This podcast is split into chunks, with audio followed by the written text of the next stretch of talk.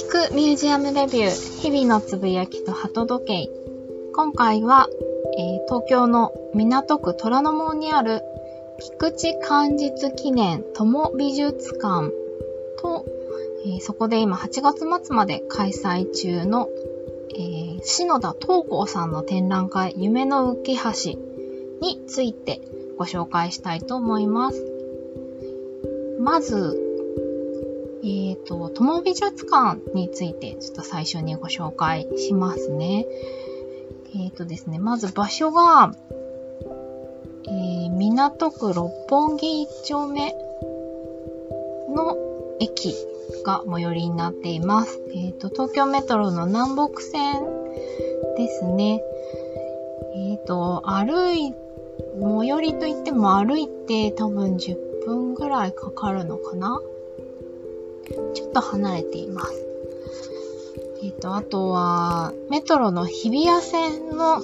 虎ノ門ヒルズ駅と神谷町駅のちょうど間ぐらいに位置するんですよね。そっちの駅からも多分10分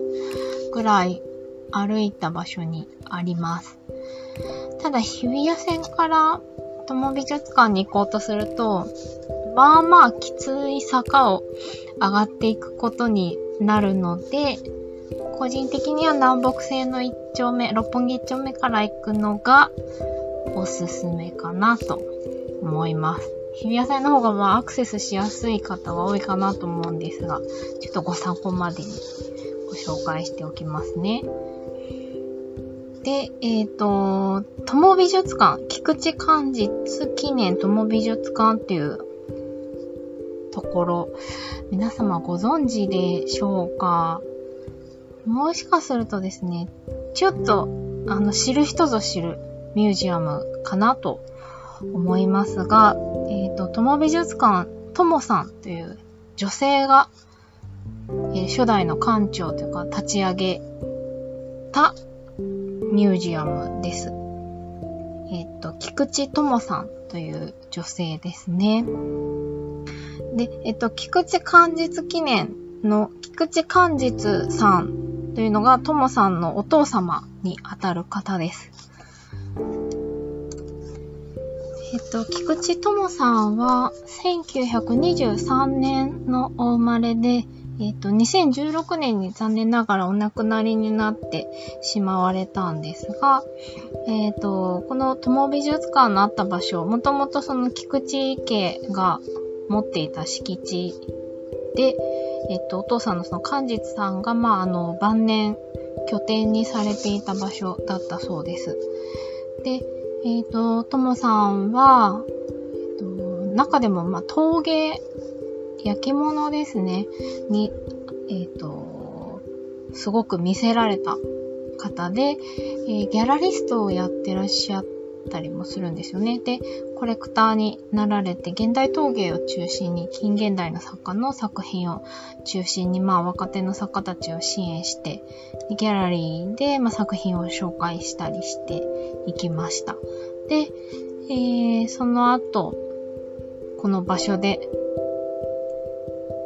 友美術館を立ち上げるという流れに至るんですね。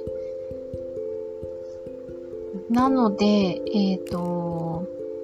東京都内で、この近現代の陶芸作品をメインにして展示をするというミュージアム、実は他に多分ないんじゃないのかなと思います。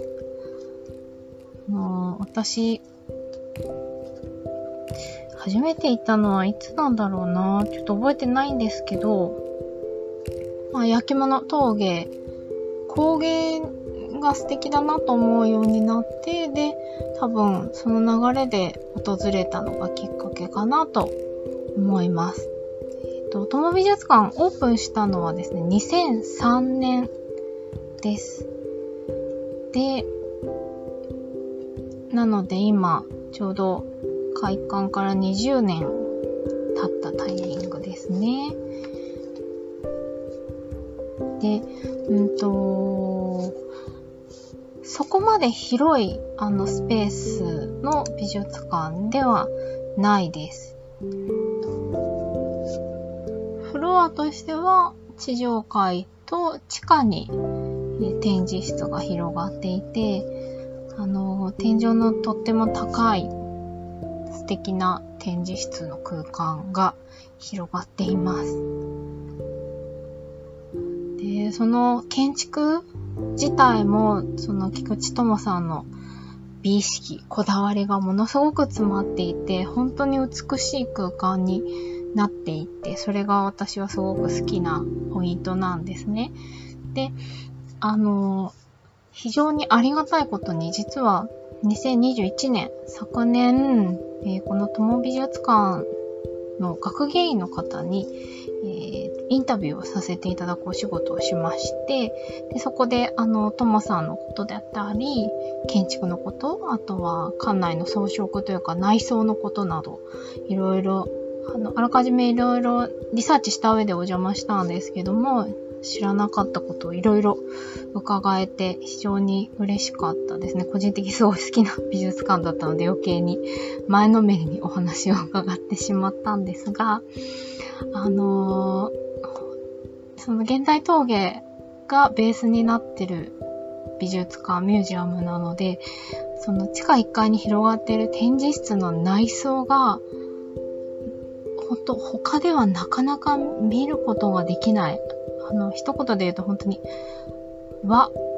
和室？茶室みたいなような本当に純和風の空間、内装になっております。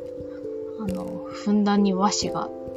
展示台とかもそうなんですけど、和紙が使われていたりとか、土壁だったりとか、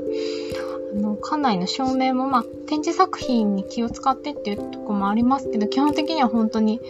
あのー落ち着いたかなりあの明るさを落とした照明になっているので余計にこう本当に茶室を思う言い出す和の空間が広がっています。で、あの、学芸員の方にお話聞いて納得だったんですが、実はこの友美術館の内装を手掛けてらっしゃる会社が、その茶室の建築にとても長けている日本家屋とか、あの、本当に著名な場所の、ま茶室も含めて、和風建築をもうずっと手掛けてらっしゃる、あの、会社が携わっていらっしゃるので、本物ですよね。本当に、もう、で、私は風建築好きなので、本当落ち着くんですけど、あのー、実は、一般的には展覧会の作品の展示作業というのは、まあ、美術家の学芸員の方、あとは、えっ、ー、と、数が多いと美術品を専門に扱っている、えっ、ー、と、日本通運さんとか、ヤマトさんとかが、美術部門の方が専門に実はいらっしゃって、その方々が、えっと、一緒になって作品どこに置く、どう設置するみたいなことを準備されるんですけども、友美術館さんは、その、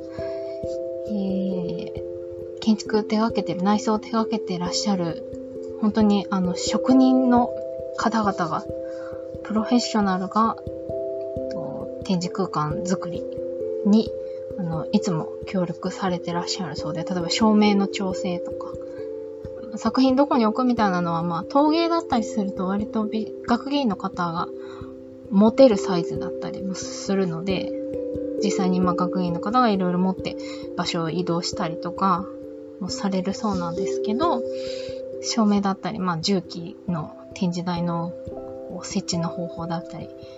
とか、内装作り、空間作りにはその職人の皆さんがとてもあのー、いないと困るぐらいにおっしゃってましたね。そんなプロの方が作り上げてる空間なので、あの本当に別世界がいつも展示室地下に降りると日常から切り離された別世界が広がってるなーって、あのー、思いながら展示の世界に没頭できてすごく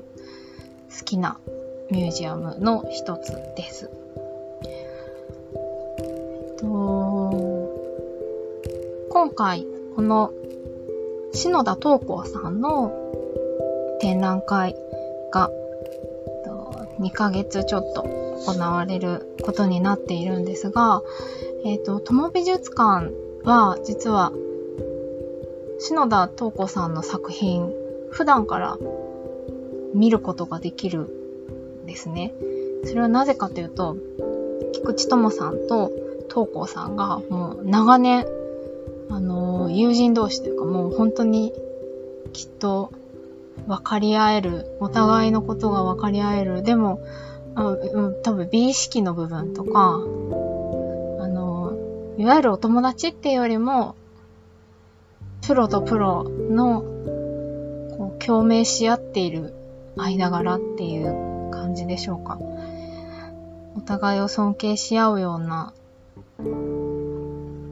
関係でいらしたそうで、えっ、ー、と、ともさんは、とうこさんの作った作品を本当に何点もお持ちでいらっしゃって、で、そのうちの、すごく大きな、えっ、ー、と、墨で描かれた作品を、友美術館のその地上フロアから地下の展示室に向かう途中、実はすごい象徴的な、あの、螺旋階段が館内にあるんですが、そこの壁面、壁に作品を設置してあります。もうなんかほんと壁紙のように貼ってあるんですよ。で、それは、えっ、ー、と、設置する際、実際に東子さんがその場にいらして、えっ、ー、と、内装を手掛けてらっしゃるその職人の皆さんに指示を出しながら、実際に設置をしたというエピソードをインタビューさせていただいた時に伺いました。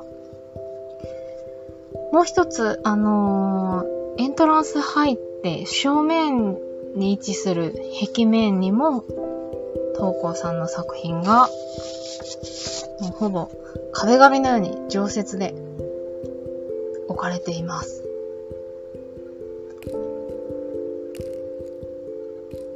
あの、美術品のコンディションを考えれば、あの、そんな風にこう外気に触れたり、気温湿度のコントロールがなかなか難しい場所にずっと作品を置く。で、トーコさんは、えっ、と、墨と和紙が、まあ、えっ、と、ベースになる作品なので、それをそんな場所に置くっていうのは、まあ、あの、作品を長持ちさせるっていう意味ではちょっとしんどいものではあるんですが、そこはタモさんの美意識ですね。こだわりのところで、トモ美術館、ここに置きたいと、オープンするとき、トモさんが決めたそうです。で、それだけまあ、由来縁のある作家の展覧会ですので、あの、つい先日、新宿の初代、東京ペラシティで、えー、東光さんの大規模な回顧展が行われていましたが、そちらは本当に天井の高いものすごい広い空間に映える大型の作品、何メーター何メーターっていう大型作品を中心に、まあ、展示がされていて、そちらも非常に私も行って素晴らしかったんですけども、と、友美術館は、まあ、どちらかというと、先ほども申し上げた通り、本当に、あの、ぎゅっとこじんまりした、茶室のような、凝縮された空間なので、えっ、ー、と、中心はですね、もう少し、まあ、室内でも飾りやすい、そこまで大きくないサイズのもの。リトグラフと呼ばれるような作品ですね。版画の作品中心に、えっ、ー、と、54点ですね。出品リストだと記載があります。ちょっと全後期で入れ替えがあるので、全部でまあ50点弱ぐらいという展示数です。なので、じっくりゆったり見ても、1時間あれば十分という空間で作品をあの楽しむことができます。で、あの、この、トモ美術館さんでの展示はもちろん、トモさんがお持ちになっていた、なかなか他では見られない、例えば、えっ、ー、と、トーコさんが実際に、あの、直接、絵付けをした。着物とか、直屋帯も見られましたし、ともさんのコレクションの中から一部展示がされてもいます。加えて、あの、長らく東光さんの作品を、特に海外に向けて、あの、紹介し続けていた、アメリカ人の外国人の、えーと、ギャラリストの方がいらっしゃいます。東子さんの作品をご存知の方なら、多分どこかできっとお名前を見たことがあるかなと思うんですが、え、ー、と、ノーマン・トルーマン、トールマンさん、ノーマン・トールマンさんという方ですね。えっ、ー、と、芝の方、港区の芝、浜松町とか大門とか、あのあたりに、えっ、ー、と、1972年からギャラリー画廊を、えー、立ち上げていらっしゃいまして、ご自身も、えー、現代美術のコレクターでいらっしゃいます。で、ギャラリートルーマンコレクションは、えー、中心として紹介しているのが日本のその版画作品を中心としたものが多いそうです。平面の作品ですね。なので、トコさんもリトグラフの作品は、この多分トルーマンコレクション、トールマンコレクション？トルーマンコレクション？いつもどっちかわかんなくなっちゃうんですけど、トールマンコレクションですね。あの、ここでしか販売しないみたいな、すごい貴重な作品も、ギャラリストの方とも信頼関係が非常に強くあったんですよね。ここでしか出さない作品とかも実はあって、えー、この友美術館での展示もこのトルマンコレクション、トールマンコレクション監修のもとに展示されています。版画もそうですね。えっと、肉質画もそうだそうですね。なので、あの、オペラシティもし足運ばれて素敵だなと思われた方は、またちょっと違う投稿さんの一面を見ることができる企画展になっているので、ぜひぜひ、友美術館にも足をお運びください。で、その、トールマンコレクションの方も、実は、えっ、ー、と、同じ回帰で、ギャラリーで、あのー、リトグラフを30点ぐらい実は展示してらっしゃるそうなんです。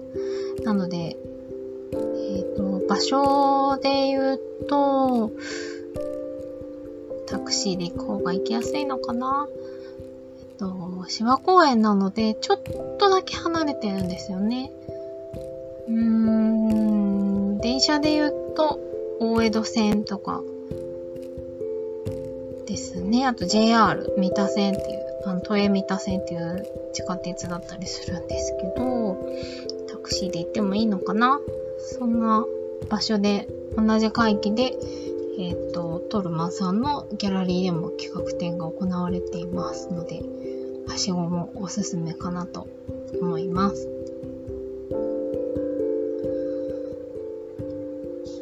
あのー、あとはもう、空間をぜひじっくり見ていただけると嬉しいなと思いますね。